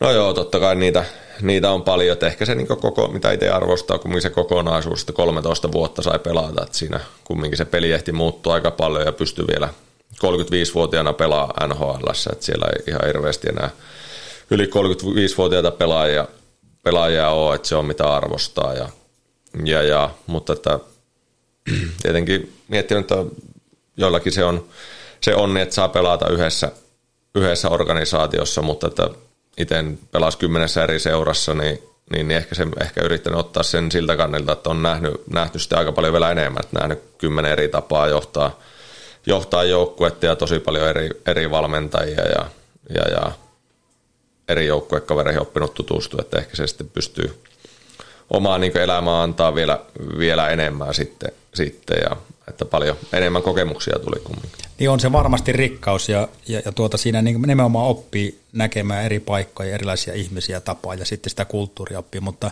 kyllä se minusta näytti ihan hyvältä sinun golfbagin kylässäkin ne logot. no joo, se oli makea lahja kyllä, kyllä kärppäjätkiltä joo. Nouseeko sieltä valmentajia, huoltajia tai pelikavereita, ketkä niin mahdollisti omalla panoksella sun uraa ja antoi sulle omasta elämästään jotain erityistä? No on varmasti, varmasti paljonkin, että ehkä no, kolme, kolme valmentajaa sieltä varmaan nousee. Totta kai se Dave Tipetti oli heti ensimmäinen, kun meni Dallasiin, että, että silloin oli lak, lak, lakko oli silloin, silloin, kun ennen kuin meni sinne, että hän kävi kumminkin täällä Oulussa mua tapaamassa ja katsomassa, katsomassa pari peliä, peliä ja laitetaan Junnosta tähän yksi juttu, johonkin aikaisemminkin sanonut, että silloin ne on ollut Peksiä kattoon, Peksiä ei ikinä pelannut, että Peksiä on varattu myös tota, lämmittelyn perusteella, kun Peksiä ei haluttu menettää. Ja muistan, kun oli, Tipetti oli kattoon, niin jännästi ne omat minuutitkin oli kolme neljä minuuttia pienempiä kuin yleensä. Tota, ei tämä olekaan niin hyvä pelaaja tai Juhalla oli aina kaikkia kikkoja kyllä, että hän halusi omista pelaajista pitää kiinni, mutta tämä D-tipe tavallaan tuli katsoa Ouluun mua ja käytiin syömässä ja näin ja ja kumminkin, että antoi sen reilun, että kyllä se vaatii aina myös se valmentaja, joka antaa sen mahdollisuuden, että se on pelaajasta itsestä kiinni, mutta hän antoi reilun mahdollisuuden ja sain Modano Lehtisen kanssa pelata periaatteessa eka kauan ja, ja kumminkin siihen heti, heti niin jalan oven väliin, että sain, sain pelattua huippukauden ja näin. Ja sitten oli, oli Tampassa vähän vaikeampi, vaikeampi jakso ja menin Carolina ja Paul Morris oli siellä, että hän oli myös toinen sitten ihan, ihan huippukoutsi, että ymmärsi tasan tarkkaan, mitkä ne mun vahvuudet oli, ja itsellä oli kumminkin vähän niin kuin aina katkolla, kun sinne meni, ja laittoi mut sitten semmoisiin paikkoihin, missä mä pystyin onnistumaan, ja, ja, ja oli niin huippu, huippuvalmentaja, ja sitten myös ihmisenä erittäin kuiva huumorintaju, mutta se oli myös, tykkäsin tosi paljon, ja, ja moni, totta kai tällä hetkellä valmentaa Floridaa, heillä on ollut vähän, vielä vähän vaikeampi, mutta kausi tähän mennessä, mutta että hän on erittäin kunnioitettu valmentaja, ja sitten Pittsburghissa Dan, Dan Biles, mä vähän sama homma. Karolanassa Morin sai kenkää, tuli Kirk Malleria ja ehkä oli itellä, itellä ei homma kulkenut ja ehkä ei ollut ihan reilua se kohtelu, mitä sainkaan, mutta tiesi, että tuun saamaan taas uuden mahdollisuuden ja sitten pitää taas onnistua. Ja, ja, ja menin Pittsburghiin ja Dan Biles, mä, Biles mä kyllä sitten sen puolentoista vuoden aikana niin ymmärsi tasan tarkkaan, minkälainen pelaaja mä oon ja, ja, ja antoi mulle sitten mahdollisuuden pelata Malkkinin kanssa koko kauan toiseen. Et se oli kyllä ehkä semmoinen pätkä, missä nautei, nautei eniten, että sillä lailla Pittsburgh on monesti sanonut, että se on vähän niin kuin, vähän niin kuin kumminkin Oulussa kärpät, että, että mestaruus on ainut, mikä, mikä kelpaa, kaikki muu on, muu on pettymystä ja sillä lailla kaikki asiat tehtiin sillä Pittsburghissa viimeisen päälle, mutta ehkä se kausi Malkkinin ja Niilin kanssa niin se oli semmoinen, että Malkkinin kanssa ehkä se kemia oli semmoinen parasta, mitä on kenenkään hyökkäjän ollut, että, että auttoi varmasti, että on molemmat eurooppalainen jääkiekkokasvatus molemmille, ettei välttämättä tarvitse mennä miljoonaa maalille, että mä en saattanut aina ehtiä hän kaikki hyökkäyksi, mutta Malkkini veti sitten pikku luupia löysi mut toisesta aallosta ja sitten hyviä asioita tapahtuu aina välillä. Kyllä. Ihan käsittämätön tämä sun ura, ja kun noita kuuntelen noita tarinoita, niin näitähän voisi kuunnella niin illasta toiseen. Mutta mikä kaikista hienointa on, että nyt tämä sun kaikki taito, kokemus, niin on oululaisen jääkiekko junnujen käytössä. Tällä hetkellä valmennat tuommoisia noin 10-vuotiaita kärppäjunnuja. Miltä se tuntuu vetää vanhana NR-starana junnuja ja antaa heille tämmöisiä tipsejä elämään ja jääkiekkoon? Joo, kyllä se on tosi kiva ollut, että kyllä tuossa on, mullakin poika aloitti tuossa KKPssä pelaa, että oltiin siellä, siellä pari vuotta ja nyt on toinen vuosi tuossa Kärpissä ja silloin totta kai kun itse pelasi, niin ei vielä ihan niin paljon päässyt reeneen, mutta aina välillä kävi, mutta nyt viimeiset, viimeinen, viimeinen puolitoista vuotta niin ollut päässyt tosi paljon, paljon reeneihin, että kyllä sitä itsekin, itsekin tulee hyvälle tuulelle ja saa virtaa noista jo katsoa, silloin 40, 49-vuotiaasta tuo sen kaiken energian, mikä heillä on, niin, niin, niin. ja sitten meillä on huippu, huippuporukka tuossa, muita valmentajia, entisiä pelaajia, totta kai oma veljen kanssa siinä, siinä valmentaa, niin se on vielä ekstra, ekstra spesiaalia, ja siinä on muita pelaajia, ketä ennen, ennen pelannut pyörälää ja appelia ja ja muita, niin, niin, niin, ja sitten muutenkin koko johtoryhmä on ihan loistava, että, että on kyllä tykännyt tosi paljon olla ja, ja, ja totta kai yritän itsekin tässä koko ajan niin kehittyä valmentajana, että ehkä sanotaan, että itsellä, varma, itsellä olisi varmaan enemmän annettavaa tällä hetkellä sinne, sinne ehkä miehiin ja AP-junnuihin, mutta totta kai haluaa mahdollisimman paljon viettää oma, oman pojan kanssa aikaa, aikaa ja olla hänen ikäluokassa ja toivotaan, että pystyy tuonnekin jotakin antaa ja opiskellaan koko ajan lisää. Itse olen huomannut tuolla alkko vuorolla, että, että, että junnut ei kauheasti nöyristele ja mitäs teillä noin yhdeksänvuotiaat, niin, niin tietääkö ne kuka, kuka saa ottaa, kuka teitä ja niin coachiporras on ja, ja tota, mitä ne on saavuttanut ja, ja, ja tota, huomaako niistä, että ne niin kuin jotenkin nöyristelisi asiaa vai antaako ne tulla ihan täyslaidalliselta? No varmaan siinä alussa, kun, alussa, kun meni silloin, silloin, kun olin lopettanut, niin totta kai he tiesi, että kuka on. Mutta Pikku supina kävi käytävällä. nyt kun tässä on oltu, oltu vuo, niin vu, toinen vuosi menossa, niin, niin, niin ihan samanlainen kuin kuka tahansa valmentaja ja, ja niinhän se pitää, pitää ollakin, että he uskaltaa olla, olla omia itseään siellä, mutta että ehkä se nyt voi vielä auttaa, että he tietää, että on itse pelannut, pelannut NHL ja Kärpissä, niin ehkä se sen pienen auktoriteetti lisää siihen tuo, että, että he kuuntelee ehkä ekstra tarkemmin vielä, että kyllä näin on havainnoivina. Joo, mä itse ajattelin, että se on oululaisen jääkiekkoilijan, niin jääkiekkoilun suurin vahvuus se, että tässä on vuosi toisen jälkeen pystytty jollakin tavalla osallistamaan näitä entisiä pelaajia, jotka on mennyt sen myllyn läpi ja – jopa pystynyt ihan maailman huipulle kiipeä.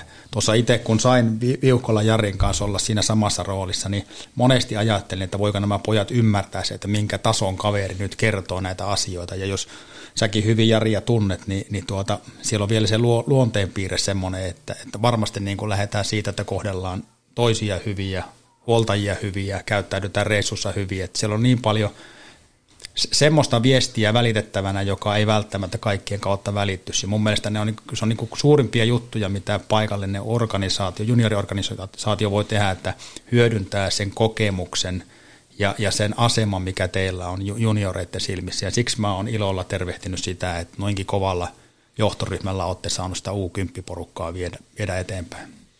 No joo, kyllä. Ja sitten jos aletaan laittaa niin ihan raakasti numeroksi, niin kyllä mulla on varmaan – jos tästä katsotaan 15 vuoden päästä tehdään uusi podcast, niin jos siitä on yksi nhl tullut, niin se on aika lottovoittaja. Jos me ollaan saatu vaikka kolme, neljä liikapelaajaa, niin se on loistava suoritus. Ja että tavallaan sitten, jos me ollaan saatu, jos meillä on 45 pelaajaa, jos me ollaan saatu 40 lasta sillä lailla, että he tykkää harrastaa ja, ja, ja he, on, he on saanut siitä niin elämää, elämää hyviä oppeja, että, että kyllähän se on aina – aina niin mikä on hyvä muistaa tuossa nuoruudessa, he sais siitä niin liikunnasta itselle mielekkään jutun ja, ja he innostus siitä ja, ja, ja oppis niitä, niitä käyttäytymisjuttuja, että kyllä tässä yhdessä pitää koti ja koulu ja harrastukset niin kasvattaa, että kyllä se on se, se on se iso juttu kanssa, mitä yritetään tehdä.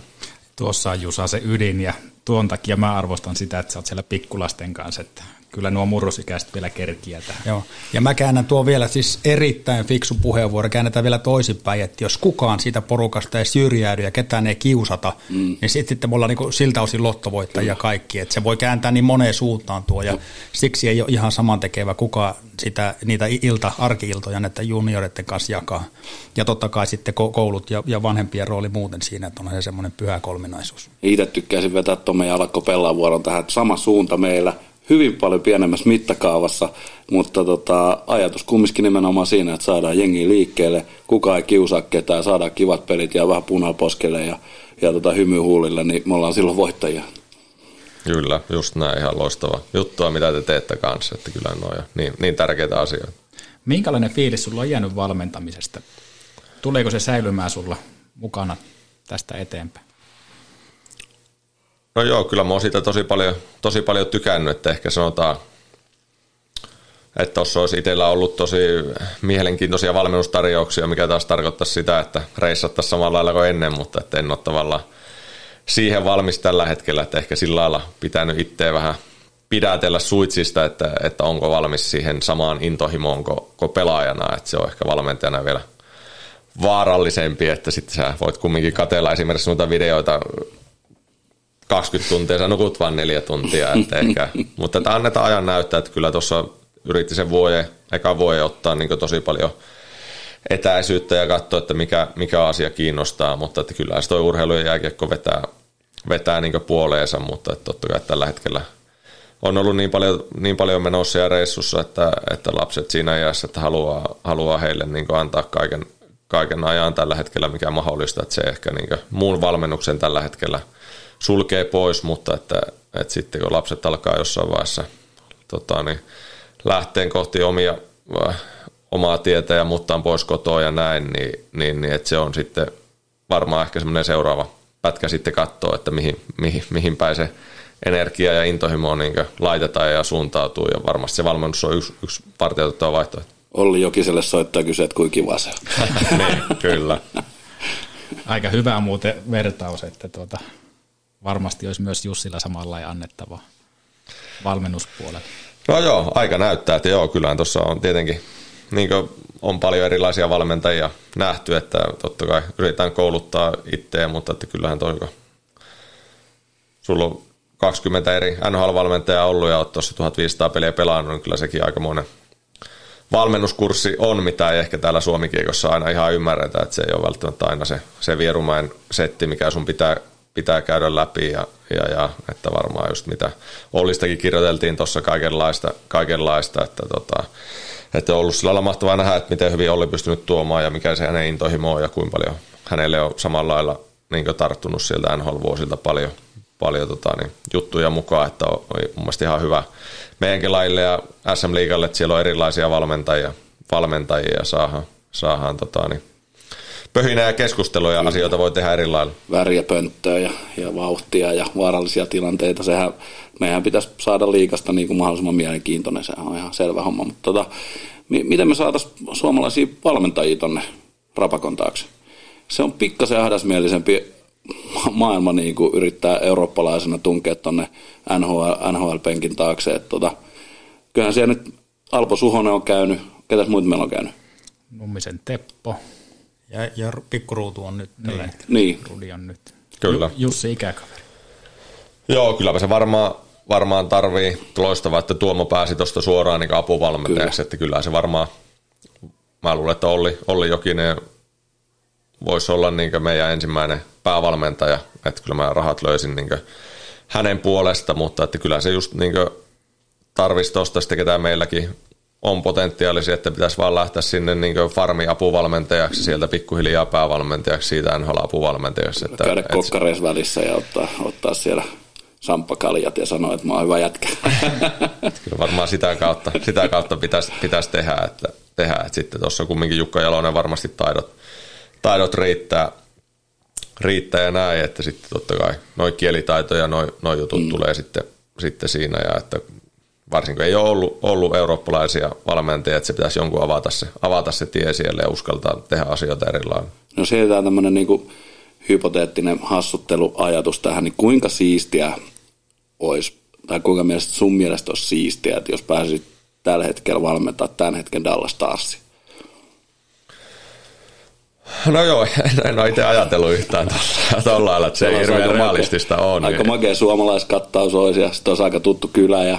No joo, olisi varmasti, että kyllä Dallas on nousussa ja, ja, ja en tiedä, olisiko sinne mitään annettavaa, mutta kyllä siistiä varmasti olisi, että kyllä noita on aina pleikkarille ja muuta GMia pelattu, että niin, tota, niin. siellä se on ainakin homma toiminut, helppoa ollut. Kyllä, ite, paperit sisällä. itse vielä liikutella pelaajia siinä pleikkarilla, niin. mutta joo, ei varmasti olisi mahtavaa. Takuu varmaan olisi annettava. Meillä tuolla taustalla kuuluu iloiset pihapeliäänet. Siellä varmasti jätkät leikkii olevansa supertähtiä, Crosby ja McDavidia. Nyt on ainakin liuku kohdalla. Sulla on tuota, aika iso kattaus, hienoja pelikavereita, niin mikä on semmoinen sun unelma viisikko omista pelikavereista, jos saisit nyt rakentaa? Tuleeko sinne näitä supertähtiä vai onko näitä kärppäjunnukavereita? Tähän mä olin valmistautunut teistä.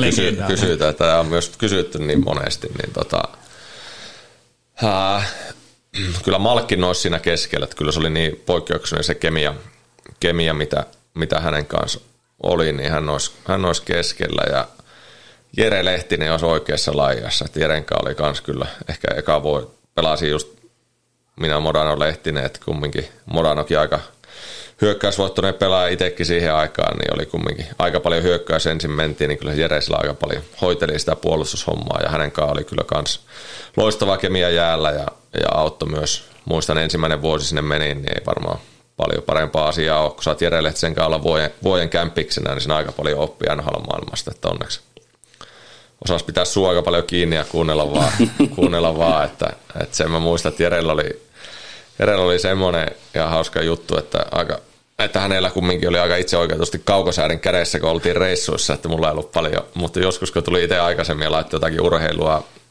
eka vuosi itsellä NHL oli mukava katsoa vähän korista ja lätkää ja näin, mutta että Jere aina laittoi pois, että, että Jerellä oli semmoinen, että ei, ei urheilua, että hän halusi päästä po, pois, niin, tota, niin semmoinen, mutta sitten pakkipäähän niin Joni Pitkänen vasen, vasen pakki, että Joninkaan oli toinen, mikä, mikä tavallaan oli semmoinen poikkeuksellinen kemia, että kyllähän noin minkälaisia maalia kärppien B-junnuissa tehtiin, niin sitten pystyttiin tekemään tota, niin New Jerseyä vastaan Game 7 2009 playareissa, niin 3-3 tasoitusmaali puolitoista, menne, puolitoista minuuttia ennen loppua tavallaan poikkisyöttöjä siitä mun suoraan vetoa, mitä oltiin reenattu paljon tota, kymmenen vuotta aikaisemmin Oulussa, niin se oli, se oli makea hetki ja tavallaan hänen oli vähän samanlainen kemia sitten mitä Malkkinin kanssa. Ja sitten toinen pakki, niin Sergei Subov, että se on ehkä mistä ei hirveästi puhuta, mutta se oli kyllä niin Dallasissa ihan, ihan niin uskomaton pelaaja, että muista itselläkin oli vähän semmoinen tapa, että tykkäsi naputtaa mailaa jäähän, jäähän ja kun oli vapaana ja sitten oli ekoja pelejä siellä, sitten kun pääsin pelaamaan vähän vähän näiden isompien tähtien kanssa, niin, tai olin päässyt joukkueeseen, niin sitten Suuppovi tuli sanoa, että, että älä enää ikinä naputa sitä jäähän sitä lapaa, että, että jos sä oot vapaana ja se on oikea peli, niin mä kyllä syötän sulle, että ei tarvitse sitä Jokin se naputus loppu, loppu sitten siihen ja sitten maalivahti, mä aina laitetaan Rinne ja Bäckström molemmat, että ei, ole, ei tarvitse sitten kuunnella jommalta kummalta sitä suusoittoa sitten, kun se tulee. Mä oon joskus laittanut jomman kumman, laitetaan, laitetaan nyt molemmat siinä. Eli Malkin Lehtinen ja Pitkänen Suupov ja Bäckström Rinne pelaa puoliksi pelin. No niin, se menee tasas. Aivan huikea tarina jokaisen pelaajan taustalla, mutta tota, nosta sinne joku coachi vielä penkin taakse. No laitetaan Kari Jalonen, Jalonen sinne, että, että Kojon kanssa siitä lähti, kun hän tuli 0405, niin itse otin iso askeleen ja, ja, ja sitten sen jälkeen ollaan oltu joka vuosi tasaisesti yhteydessä ja kumminkin hän oli sitten myös maajoukkueessa ja hänen kanssa pelata kaksi, kaksi vuotta ja sain olla kunnia. Hän teki muusta maajoukkueen kapteeni MM-kisoihin, mikä on myös käsittämätön kunnia, että sai sen, sen kokea ja MM-finaali, MM-finaaliin päästiin, päästiin tota, ihan päästy päästy mestareina ulos siitä, mutta että, ja hänen kanssaan ollaan kyllä oltu tiivisti yhteydessä aina. Aina ja itselläkin ollut vaikeaa, niin on, on Kojolta tullut, tullut tota, niin, rohkaisevia sanoja ja, ja, ja loistava valmentaja näyttänyt kyllä omat valmentajataitonsa nyt viimeksi. Sekin maajoukkojen peräisemmässä, peräisemmässä että, että huippuvalmentaja, että pistetään Kojo sinne pitää kuriin. On moni meidän vieraista nostanut Kojon, että ei, ei ole suinkaan sattumaa. Ei varmasti ole sattumaa ja valitettavasti se tuntuu ainakin nulla EHTllä, että se on kohta aija jo jellona ohi, mutta tuota, se on kojo, lasketaan kojo ansioksi ja ollaan ylpeitä myös hänestä. Me ollaan aika kovia urheiluromantikkoja ja arvostetaan Jussi sun uraa ihan älyttömän paljon. Mikä meille merkkaa kuitenkin paljon enemmän on se, että minkälainen sinä, sä oot ihmisenä. Ollaan todella, todella ylpeitä ja tota, onnekkaita, että saatiin sut tänne podcastiin. Toivottavasti ihmiset kuuntelee tämän ja saa jonkunlaisen kipinän liikuntaa ja junnut saa jotain vinkkiä omaa uraa. Todella paljon kiitoksia tästä ajasta. Oli todella mukava kuunnella sun tarinaa. Tuo NHL-osio meille jäi aika ohkaiseksi. Siitä olisi varmasti riittänyt tarinaa viikoksi, ellei kahdeksi, mutta otetaan se sitten saunaillan yhteydessä se part kakkonen. Mä haluan, tai halutaan antaa sulle tämmönen meidän firman pipo ulkojäille lämmikkeeksi tai sitten sinne Junnun valmennukseen. Kiitos kaikesta ja tuota, vie tätä tietotaitoa Junnujen kautta eteenpäin, tsemppaa niitä liikkumaan. Anna tuo oma positiivisuus ja ulospäin suuntautuneisuus loistaa, niin meillä on hyvä seuraava sukupolvi. Kiitos Jussi tästä ajasta. Kiitos paljon, oli mahtavaa olla, olla rupaattelemassa teidän kanssa. Kiitoksia.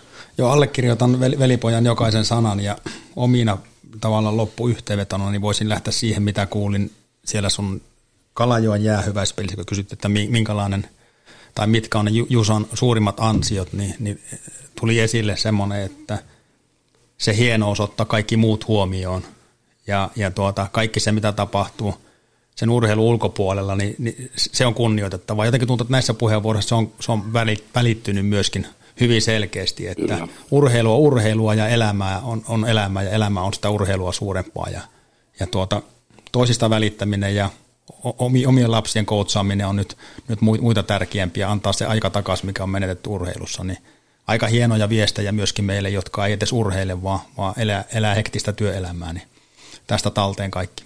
Kiitos Jusa. Kiitos. Ja kiitos tosiaan munkin puolesta, että pääsit tänne. Oli, oli erittäin siistiä ja meisi itse pääsee vähän leijuu, että mä olen Jussi Jokisen kanssa samassa. Ihan mieletön juttu. juttu. Tota, mulla on vielä semmoinen kysymys, että viekö pelaat? Käykö pelaamassa? Jääkiekkoa? Niin. No kyllä mä silloin tällä, että kyllä tota, niin padeli, padeli on vähän tota, niin vienyt, vienyt mukanaan ja ehkä sitten just toinen, että ei ole ehkä ihan löytynyt sopivaa sopivaa harrasteporukkaa. On tuossa niin moneen, moneen kyselty, mutta että oon mä yhden turnauksen kävin tuolla torn, Kemissä kävin pelaan kanssa sitten harrasteturnauksen tuossa, että ei ole ihan Ice vuorolla on käyty vähän tossa, että ei ole ihan kokonaan lyöty putkia naulaa, että, kyllä, mutta kyllä. Aika valikoiden, ei, ei viikoittain. Pipolätkää saa tulla pelaa tuonne alakko vuorolle, että sinne mahtuu kaikki.